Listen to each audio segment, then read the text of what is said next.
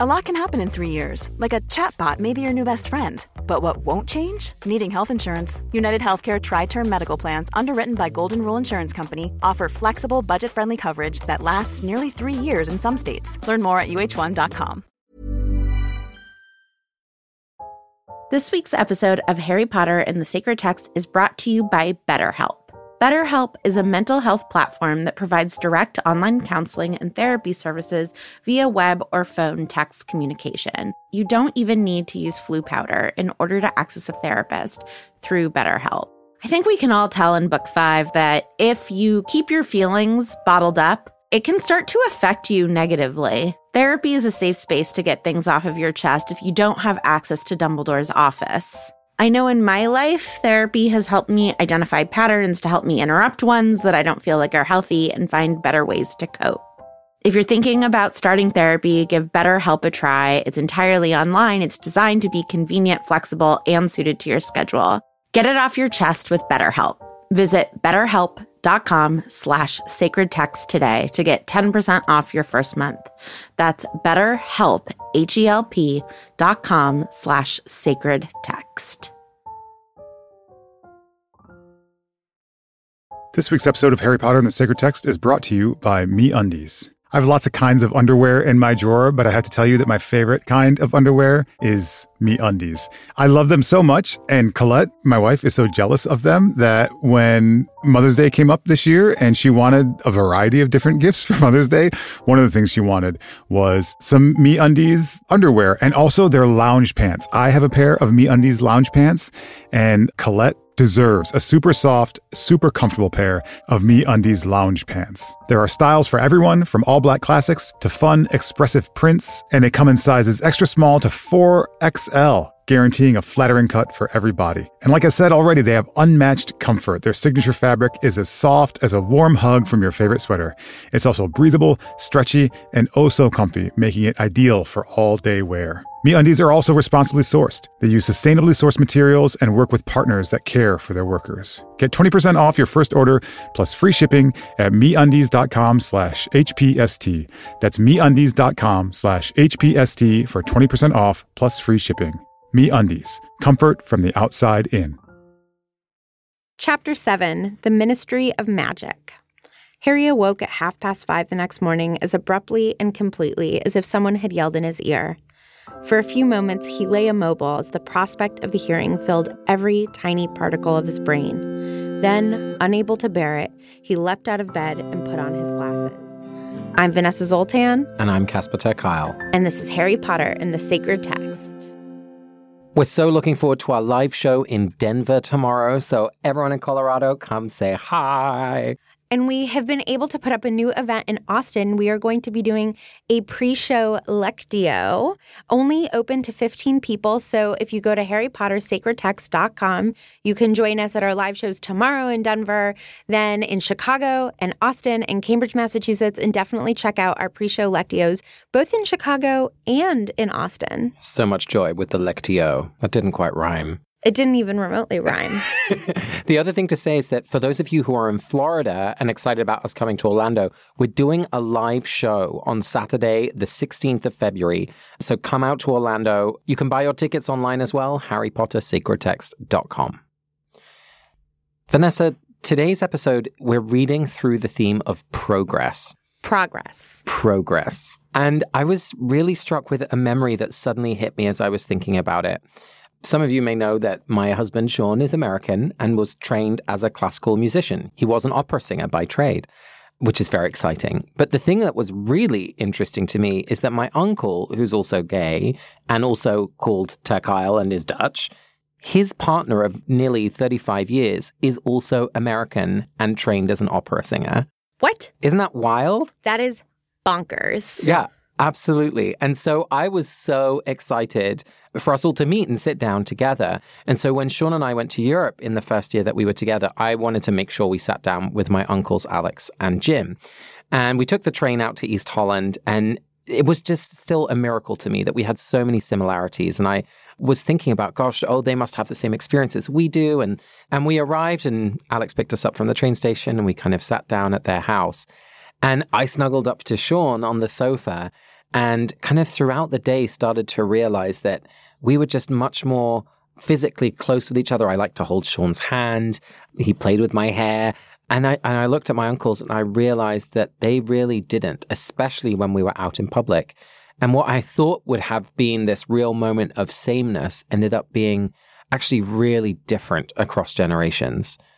And it struck me that the way we are together physically and emotionally is so shaped by the experience we had coming out in our adulthood.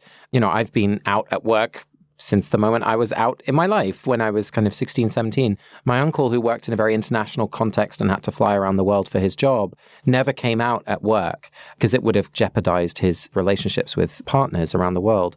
And so uh, it's made me think about progress in this really personal way because what happens in our culture and in our society and in our laws gets so embodied in our own relationships with each other. And it left me a little bit sad, but mostly really grateful that my uncle's generation had done so much to make me feel so much more comfortable expressing my love in this really everyday way with my now husband in ways that maybe they never could have. Casper, that's such a beautiful story and a sad story. And something that really spoke to me was at the very end, your gratitude to your uncles. I just think that that is something that only marginalized communities think to be grateful for the right to hold hands. I'm going to make a political statement here. We should live in a world in which anybody can hold anybody's hand. Yeah, that's so true. And it is only marginalized communities that have to feel grateful for these things that everybody else just sees as an entitlement. Vanessa, we just roamed around in a story across generational time, but let's take it from the macro to the micro to a 30 second recap time. Three, two, one, go. So Harry goes downstairs and everybody is there and sort of discussing the trial and they go to the Ministry of Magic and it reminds me that there there used to be phone booths and they arrive at the Ministry of Magic and you get to sort of see the way that everything works and there are all these different departments and departmental memos and they don't use owls anymore and um, they go to Mr. Weasley's office and they're hanging out and um, Kingsley Shacklebolt is like mmm meatballs so then they are in Mr. Weasley's office and it turns out that the trial's been moved and they have to rush to get to the trial and they're running and then Mr. Weasley's like I don't go in there with you. It's like, deal with that. yeah. Young child. Sucker. I hate it when people move things to earlier. How is that even allowed? It's not allowed, and people do it anyway. Best of luck to you, ter Kuile. Are you ready? I'm ready. Okay. On your mark, get set, go. So um, they arrive. Uh, well, first, first of all, they have to leave the house, and Harry makes a major mistake by refusing a fully cooked English breakfast and just asking for some toast with marmalade. Basic, basic start principles, Harry. Always say yes to breakfast. Then they get on the underground and they go to this place, and then mm, telephone box goes down, and then big atrium, and and and and voice like AI voice goes, "Hello, visitor," and they have to sign in, and he's recognized, but no. Then they go up to um, Mr. Weasley's office, and then Perkins arrives and like run, run, run, run, down, down, down, down, arrive at thing, and now hearing starts. My God, you are so good at this. I think of it really as an embodied experience that I want our listeners to go with me on. But yeah, this is an exciting chapter because you think you know what's happening and then no you don't. You also get to like go to the Ministry of Magic. Which is a huge hugely important place in this book. Yeah, and it feels like a field trip. Vanessa, I want to start with this chapter in something that Mr. Weasley and Harry both walk past. Once they're in the atrium of the ministry, we hear this description of a fountain, and we're told a group of statues larger than life size stood in the middle of a circular pool. Tallest of them all was a noble looking wizard with his wand pointing straight up in the air. Grouped around him were a beautiful witch, a centaur, a goblin, and a house elf. The last three were all looking adoringly up at the witch and wizard. And what struck me about this is that even reading the story now, knowing what's going to happen, that this statue is going to be replaced with an even more kind of supremacist witch and wizard statue, so much of that is already embodied in this statue, even though this is supposed to seem as like some sort of unifying, happy thing. Yeah, I'm just wondering what you made of encountering this statue for the first time. Well, it hadn't occurred to me to think about encountering it. So thank you. but I think that you're exactly right. I think that somebody installed this thinking very proudly, what a progressive statue. Look, we've included house elves and centaurs and goblins in this statue of who it is that the Ministry of Magic represents congratulations to me, pat, pat, pat myself on the back, right? and it's something I've been thinking about a lot lately because over the last couple of months and years, it's been really exciting to see the way that casting has changed in pop culture. So it was 10 summers ago now that Mamma Mia beat out James Bond as the number one grossing film in America for the summer. And yet, still, we're having conversations about whether or not female led movies can really make enough money in the box office in order to be supported. But over the last couple of years, we've really seen, right? Get Out was a huge success, and now Crazy Rich Asians was a huge success. And so we are seeing more and more that quote unquote minority led films can be just as successful as films led by white, straight seeming cisgender men. Whereas for so many years, I think that Hollywood sort of would pat itself on the back, being like, look at how diverse our cast is. We have an Asian best friend. We have, you know, a woman sidekick. There's a black guy in the background, right? and now we finally are seeing, like, no, Black Panther can be an amazing movie filled with almost entirely black cast and can become like a world dominating hit. Like the world wants to see these characters. I feel like the wizarding world with this statue and this fountain in this moment is like, look, we have a goblin in our fountain. Aren't we doing great? Right. And they're not thinking about the fact, like, well, you have a goblin in a completely supporting role and a subservient role looking up at the witch and wizard. So it can sometimes feel like you are being progressive and maybe like there's some progress involved in having, you know, the black best friend and not just like the black mammy figure in Gone with the Wind. But that doesn't mean that things are where they should be. It's not good enough. Progress is not always good enough. Right. And it, we've already heard in the pages of this book that the goblins might switch sides and support Voldemort if they get more right. So we know that this picture is totally an idealized fiction of what's actually going on in terms of kind of multiracial species relations in the wizarding world. Well, what you don't see under the water is that one of the goblins is actually kicking the wizard. the thing that really struck me, I was at a wedding recently in Virginia and we went to visit Monticello, the Thomas Jefferson's house of his retirement that he built. And I knew very little, kind of as a foreigner, I know very little about Thomas Jefferson. But as the lead author of the Declaration of Independence, his words really embody this beautiful ideal of, of equality, you know, that all men are created equal, but that at the same time, as he was writing these visionary words, he owned during his lifetime 400 people who were enslaved. Not seeing that layer of total incongruity between freedom and holding people in slavery. And it, it, forced me to think, like, where in my life do I think that we've reached like the end of that progress narrative in some way? When actually there's still so much more to go. And, and it really made me think about environmental questions, especially like that we think of natural resources as resources rather than part of who we are as a living ecosystem, right? That we think of certain places as expendable as like trash dumps, or even frankly, countries that we kind of just dismiss because they're out of sight and out of mind. I love the way that you said that progress might be progress, but it does not mean that it's good enough. I guess the moments that I'm curious about in my own life are what are the compromises that I'm making right. that I shouldn't actually be comfortable with? What stories do I tell myself of like, well, we're not there yet, but it's better than it was. So, okay, right? And I think a lot of times I do that with exactly pieces of art like this, with statues. One of the most overwhelming experiences I've had with a work of public art, it was in Rome, that Fountain of the Four Rivers, which is, I mean, just the, this beautiful Bernini sculpture in Rome. And I'm telling you, I saw it and I was so moved by it. It's this like great marble piece of art that kids are climbing over and people are eating gelato on, right? It's just like this gorgeous thing that feels very like of the people and for the people and approachable. And then, of course, you know, the Nile is portrayed in a completely racist way.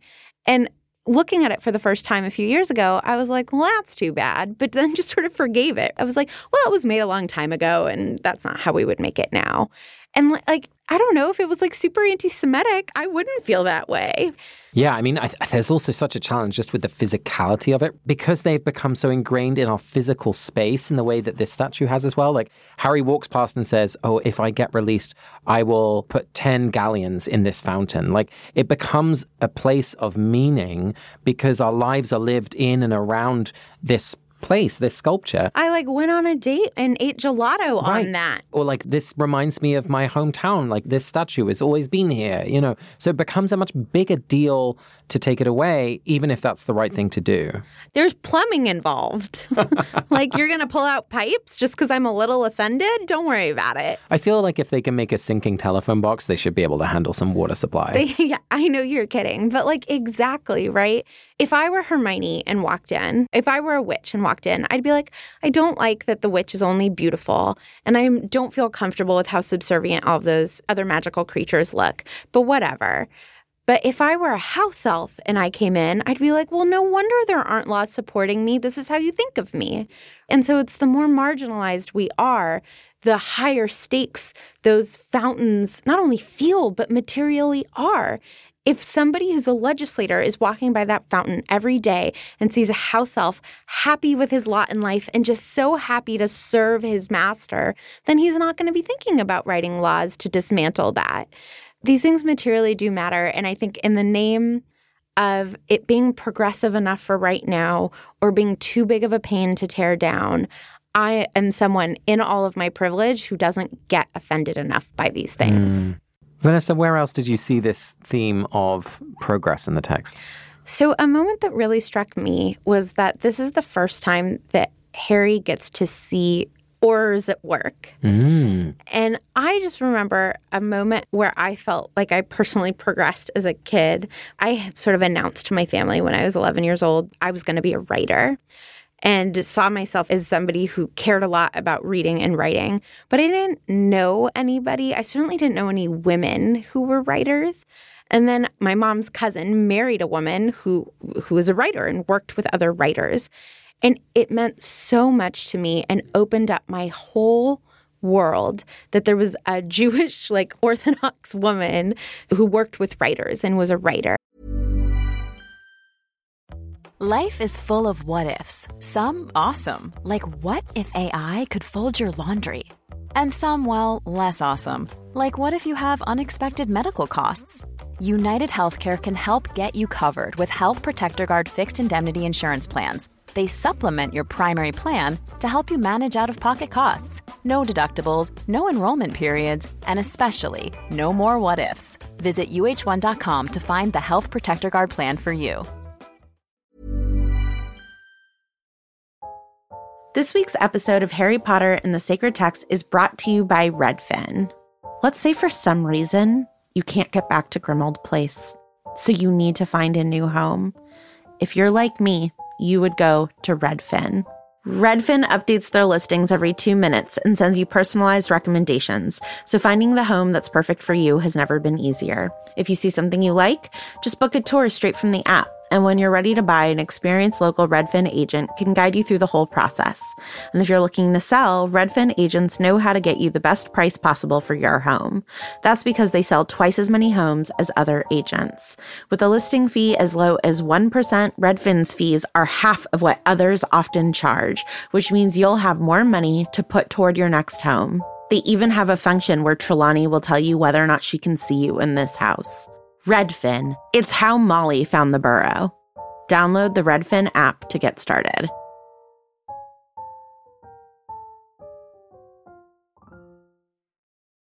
This week's episode of Harry Potter and the Sacred Text is brought to you by Me Undies. I have lots of kinds of underwear in my drawer, but I have to tell you that my favorite kind of underwear is Me Undies. I love them so much, and Colette, my wife, is so jealous of them that when Mother's Day came up this year and she wanted a variety of different gifts for Mother's Day, one of the things she wanted was some Me Undies underwear and also their lounge pants. I have a pair of Me Undies lounge pants, and Colette deserves a super soft, super comfortable pair of Me Undies lounge pants. There are styles for everyone, from all black classics to fun, expressive prints, and they come in sizes extra small to 4XL. guaranteeing a flattering cut for every body. And like I said already, they have unmatched comfort. Their signature fabric is as soft as a warm hug from your favorite sweater.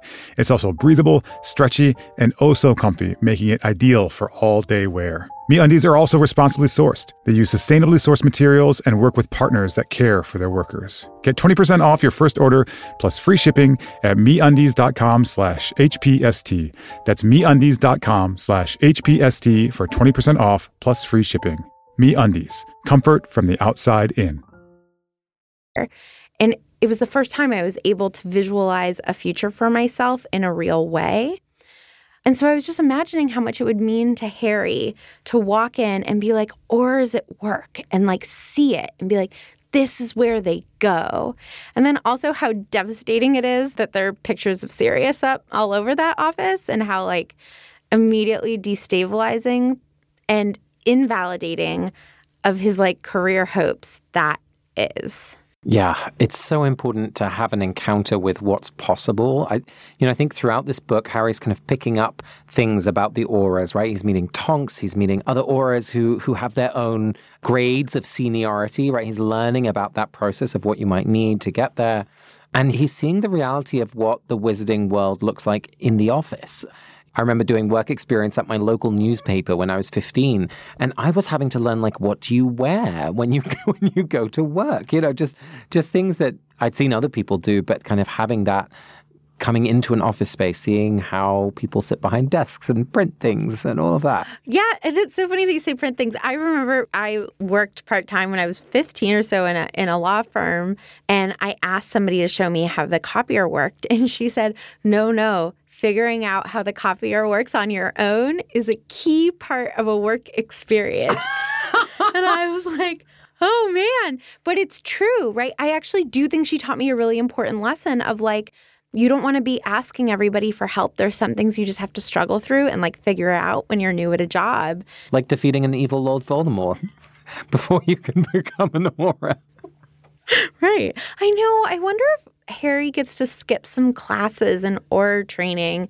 But anyway, yes, I just think it's so important for Harry's progress, just like as a wizard, right? A couple of years ago, he was in such acute distress that the only thing that was important for him to be able to visualize was that he was going to be able to get out of the Dursleys. Right. And now, this new world, like he's sort of like personally progressing. He's on this journey where he's able to visualize more than escape. He's able to dream of something, not just escaping from something. And I think this is just like such an important, although complicated moment where he's like, that, that is where I want to go to. That is not just something I want to go away from. This is now what I know I want to go toward. Casper, I just want to call our attention to a technological progression that happens here, Mm. which is that we see all of these flying paper planes with Yes. memos on them, with departmental memos on them. And Harry asks Mr. Weasley about them. And Mr. Weasley says, Oh, we used to have owls, but you wouldn't imagine the droppings. And it just feels like this is a transition that we are going through a lot right now, right? Where analog ways of communicating are being digitized. And it's probably really a good thing for like sanitary reasons that we got all of those owls out of there. I just also think whenever there's like technological progress, there's also loss. It must have been nice to have all of those owls around. Those owls might have been like feeding their family on whatever it was that they were doing the ministry. I'm just worried when the like long distance owls are going to be replaced by long distance paper airplanes. But I, on a more serious note, I do think that these flying memos are really not a full solution. I mean, a they're not exactly secure. Like if you if you just want to read someone else's like paper airplane, you just go like Accio paper airplane message, you know, and you, You don't know, they could have security. wand recognition software. Yeah, you have no idea. but I do wonder if here's another example of like email has not quite been embraced, or at least texting has not quite been embraced in the wizarding world for, for questions that are beyond our understanding. I mean, it is interesting because we do see at the ministry that they have embraced massive technology, right? Like there's a you step to the right if you're apparating and to the left if you're disapparating. And like they do have all of these like mass systems. It's also weird that the paper airplanes need to take the lift Yes. Is there some sort of paper aeroplane system? Yeah, it's very confusing. You know, maybe what it is is that they actually tried email and then were like, this is not healthy. Screen time is not good. The HR department is actually very progressive and we don't recognize it. Vanessa, we've talked a lot about progress, our theme in this chapter, but do you see any kind of anti progress happening here, like regression in some way? Yes. At the very end of the chapter, there is absolute regression, which is Harry gets this news, Harry and Mr. Weasley get the news that Harry's trial has been moved up earlier. Mm. Ugh, but has also been moved. And it's been moved to a room. And Mr. Weasley says, but we haven't used those courtrooms in years. Mm. And I feel like there's such an ominous tone to that of like, we haven't used those since Voldemort was here last time, right? It feels like some old law that we've all agreed is like inhumane has been entered back into society. It makes me think of the Patriot Act, you know, where liberties that had been enshrined, human rights that had been enshrined in law, were suddenly kind of shredded or at least paused in a time of national crisis after 9 11. And it's taken years, and frankly, not all of them have been brought back in. Guantanamo Bay still exists because it's kind of embedded now into the economy and into the military industrial complex, if you will. Right. It just seems like a warning of like, be careful when you are willing to like take steps back because you don't know when you're going to be able to take those steps forward again. Yeah, progress is not inevitable. I think that's something that's really frightening and we're all in it right now. Like it's not one-way traffic through history. Can I just make one final observation? This I love. So when they get into the descending telephone box entrance to the ministry, Mr. Weasley types in a number on the telephone, and the number is 62442. Now, if you go to your phone and type those letters into the number keypad, it's going to spell out M A G I C. The number is magic. Nothing in our three and a half years together has made me happier than that revelation. it's an incredible revelation. You are a genius and a star.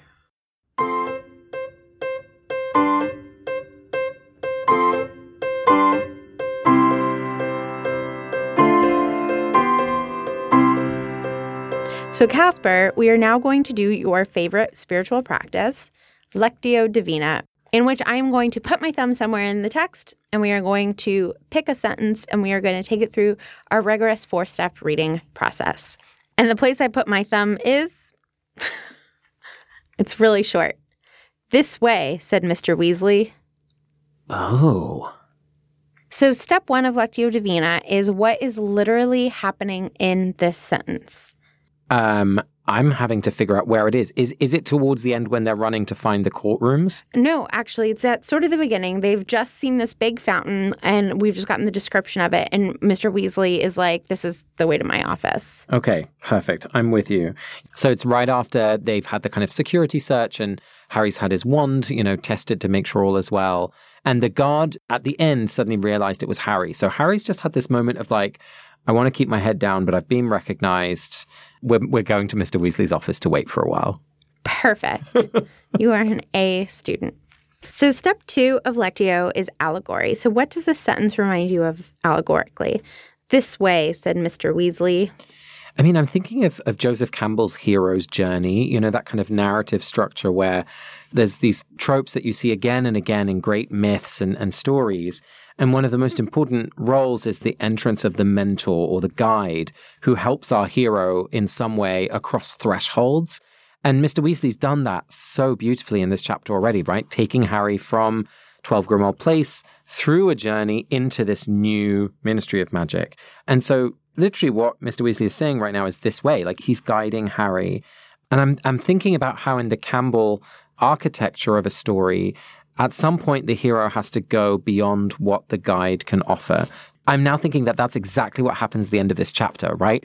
Mr. Weasley doesn't go into the courtroom with Harry. And so I'm just suddenly seeing this whole chapter within that framework of Arthur as a guide. And he's proven his trustworthiness, you know, throughout the books. And, and so Harry is, uh, is allowing himself to be guided into this new world by Mr. Weasley.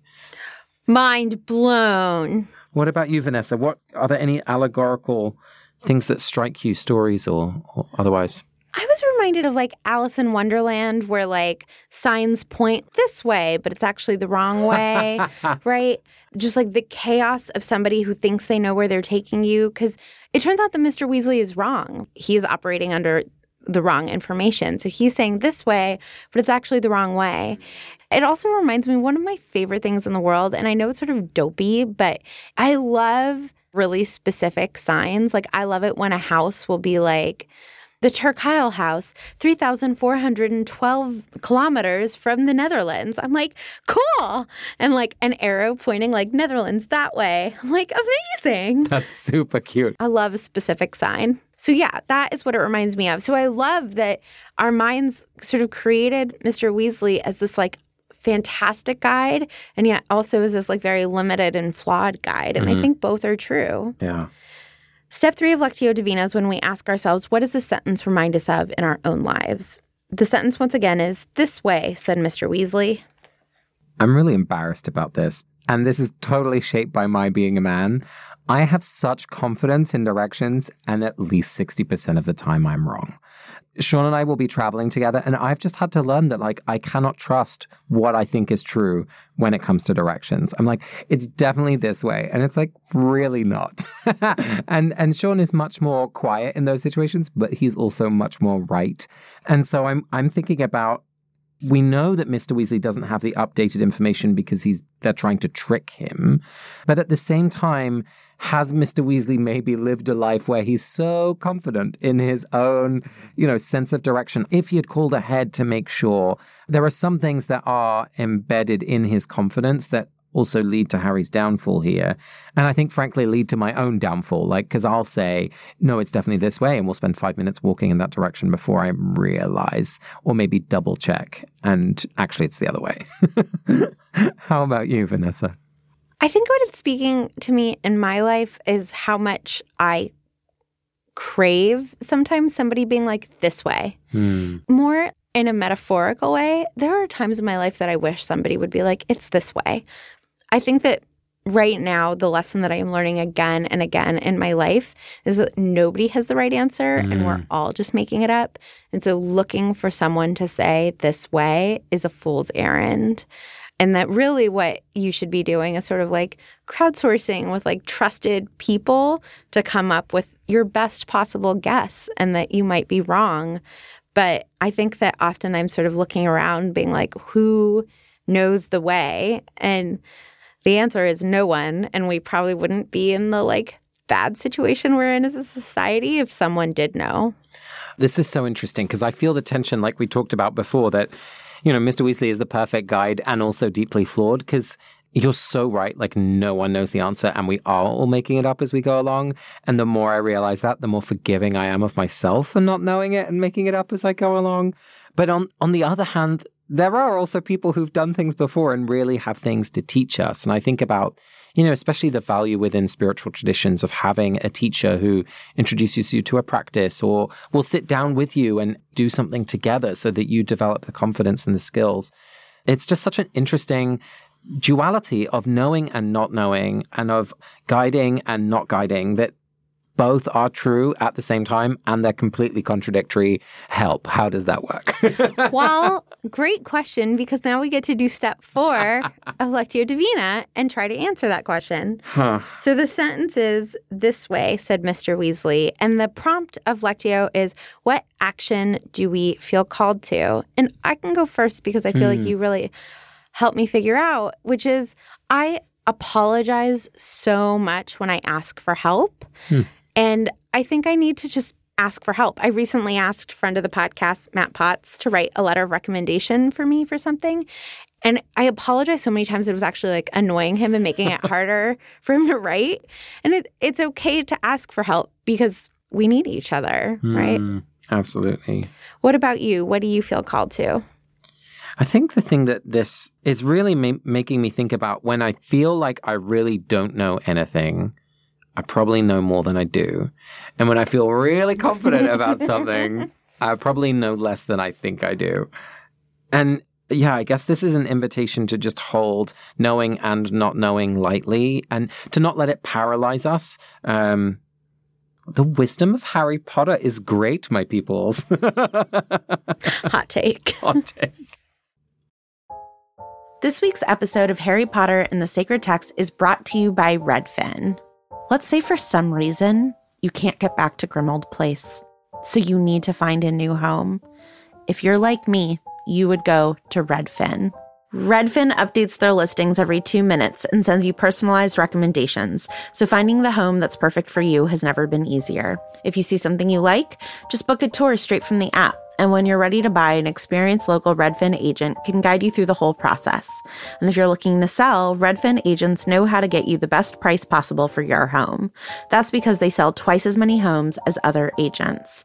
With a listing fee as low as 1%, Redfin's fees are half of what others often charge, which means you'll have more money to put toward your next home. They even have a function where Trelawney will tell you whether or not she can see you in this house.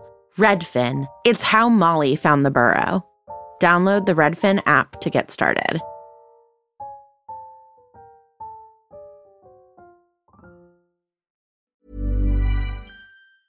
Hi, I'm Daniel, founder of Pretty Litter. Did you know cats tend to hide symptoms of sickness and pain? I learned this the hard way after losing my cat, Gingy. So I created Pretty Litter, a health monitoring litter that helps detect early signs of illness by changing colors, saving you money and potentially your cat's life. Pretty Litter is veterinarian developed, and it's the easiest way to keep tabs on your fur baby's health right at home. Go to prettylitter.com and use code ACAST for 20% off your first order and a free cat toy. Terms and conditions apply. See site for details. Imagine the softest sheets you've ever felt. Now imagine them getting even softer over time. That's what you'll feel with Bowl and Branch's organic cotton sheets. In a recent customer survey, 96% replied that Bowl and Branch sheets get softer with every wash. Start getting your best night's sleep in these sheets that get softer and softer for years to come. Try their sheets with a 30-night guarantee. Plus, get 15% off your first order at bowlandbranch.com. Code BUTTERY. Exclusions apply. See site for details. It's time for our voicemail, and we're going to hear from Aya Ahmed, who is reading book one, and it's a lovely throwback to the beginning of the series. Uh, hi, Casper and Vanessa. This is Aya, all the way from Cairo, Egypt. Uh, I was just listening to your episode about vulnerability and about Harry and his experience with the sorting hat. And I really related to what you guys were saying and what, what Vanessa was saying about making the choice about who you are and who the kind the kind of person you want to be and how Harry was he kept on chanting not Slytherin not Slytherin not Slytherin and just reminded me of my experience because I sort of had this experience of going to a new place and having people have these expectations of me. When I was 11 years old, we moved from America, where I had lived for almost half of my childhood, and we moved back to Egypt. And in America, I never felt like I was completely American because I'm not. I'm just this Egyptian girl who was thrown into America, and I had to deal with this new culture that I'm not used to, uh, these people I'm not used to. And by the time I got the hang of it and sort of became an American, I was thrusted back to Egypt without warning.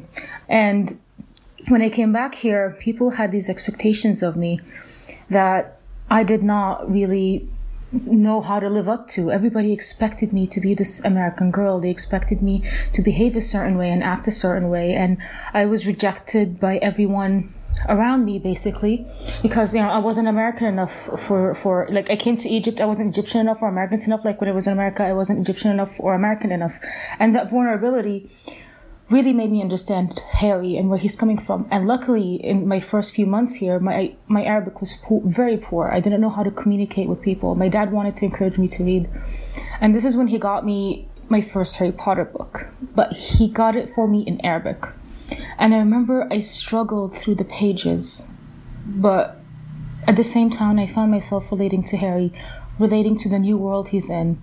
When I read Harry Potter, I felt less alone. I felt if Harry can do it, if he could be so vulnerable, if he could be such an outsider with all these expectations put on him, but yet he's just going to rebel a little bit, but at the same time, just hold on to he to who he is, he's going to be okay. And I was friendless for my first two years in Egypt because no one understood me. And in that time, Harry and Ron and Hermione were my only friends. And sort of they gave me the power to every day just wake up and face the world. And that's why I'm so attached to these books.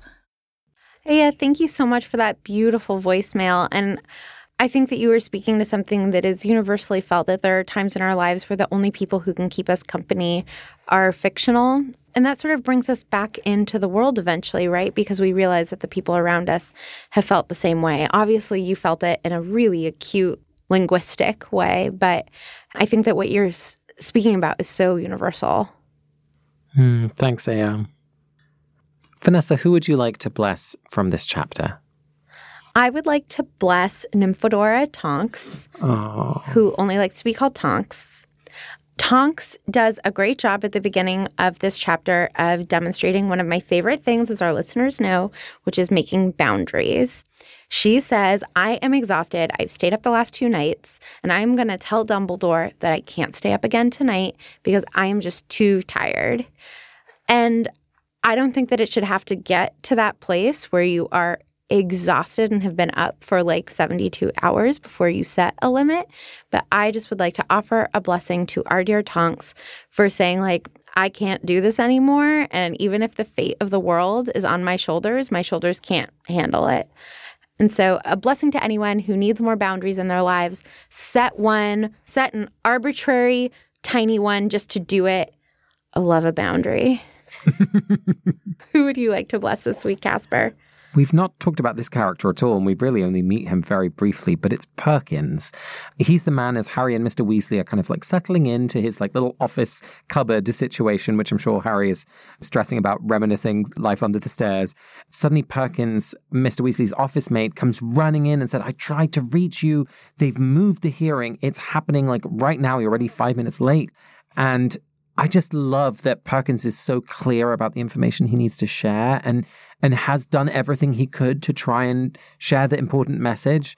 Because I think so often we can see things that need to be done and just be like, oh, it's not my job, you know, because it's really not Perkins' job. But he does it because he cares. And so for anyone who's picking up extra stuff because they care, I'm just so grateful for you and for Perkins. You've been listening to Harry Potter and the Sacred Text. You can follow us on Twitter, Instagram, and Facebook, or leave us a review on iTunes. Thank you to everyone who's done that. You can send us a voicemail or come to one of our live shows or weekend away experience in Florida this February. Next week, we'll read Chapter 8, The Hearing, through the theme of partnership with our very dear friend and special guest, Lauren Taylor. This episode is produced by Ariana Nedelman, by Vanessa Zoltan, and me, Casper ter Kuile. Our music is by Ivan Paisau and Nick Ball. Thanks to Aya Ahmed for this week's voicemail, Julia Argy, Amanda Madigan, Bridget Goggin, and of course, Stephanie Purcell. We'll see you all next week.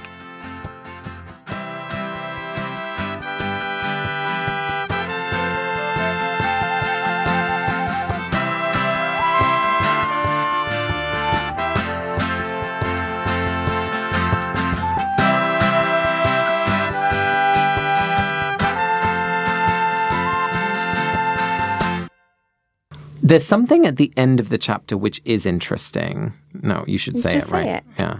No, no, oh. that's your point. Don't say is interesting as if your last. Oh. Everything else has been boring.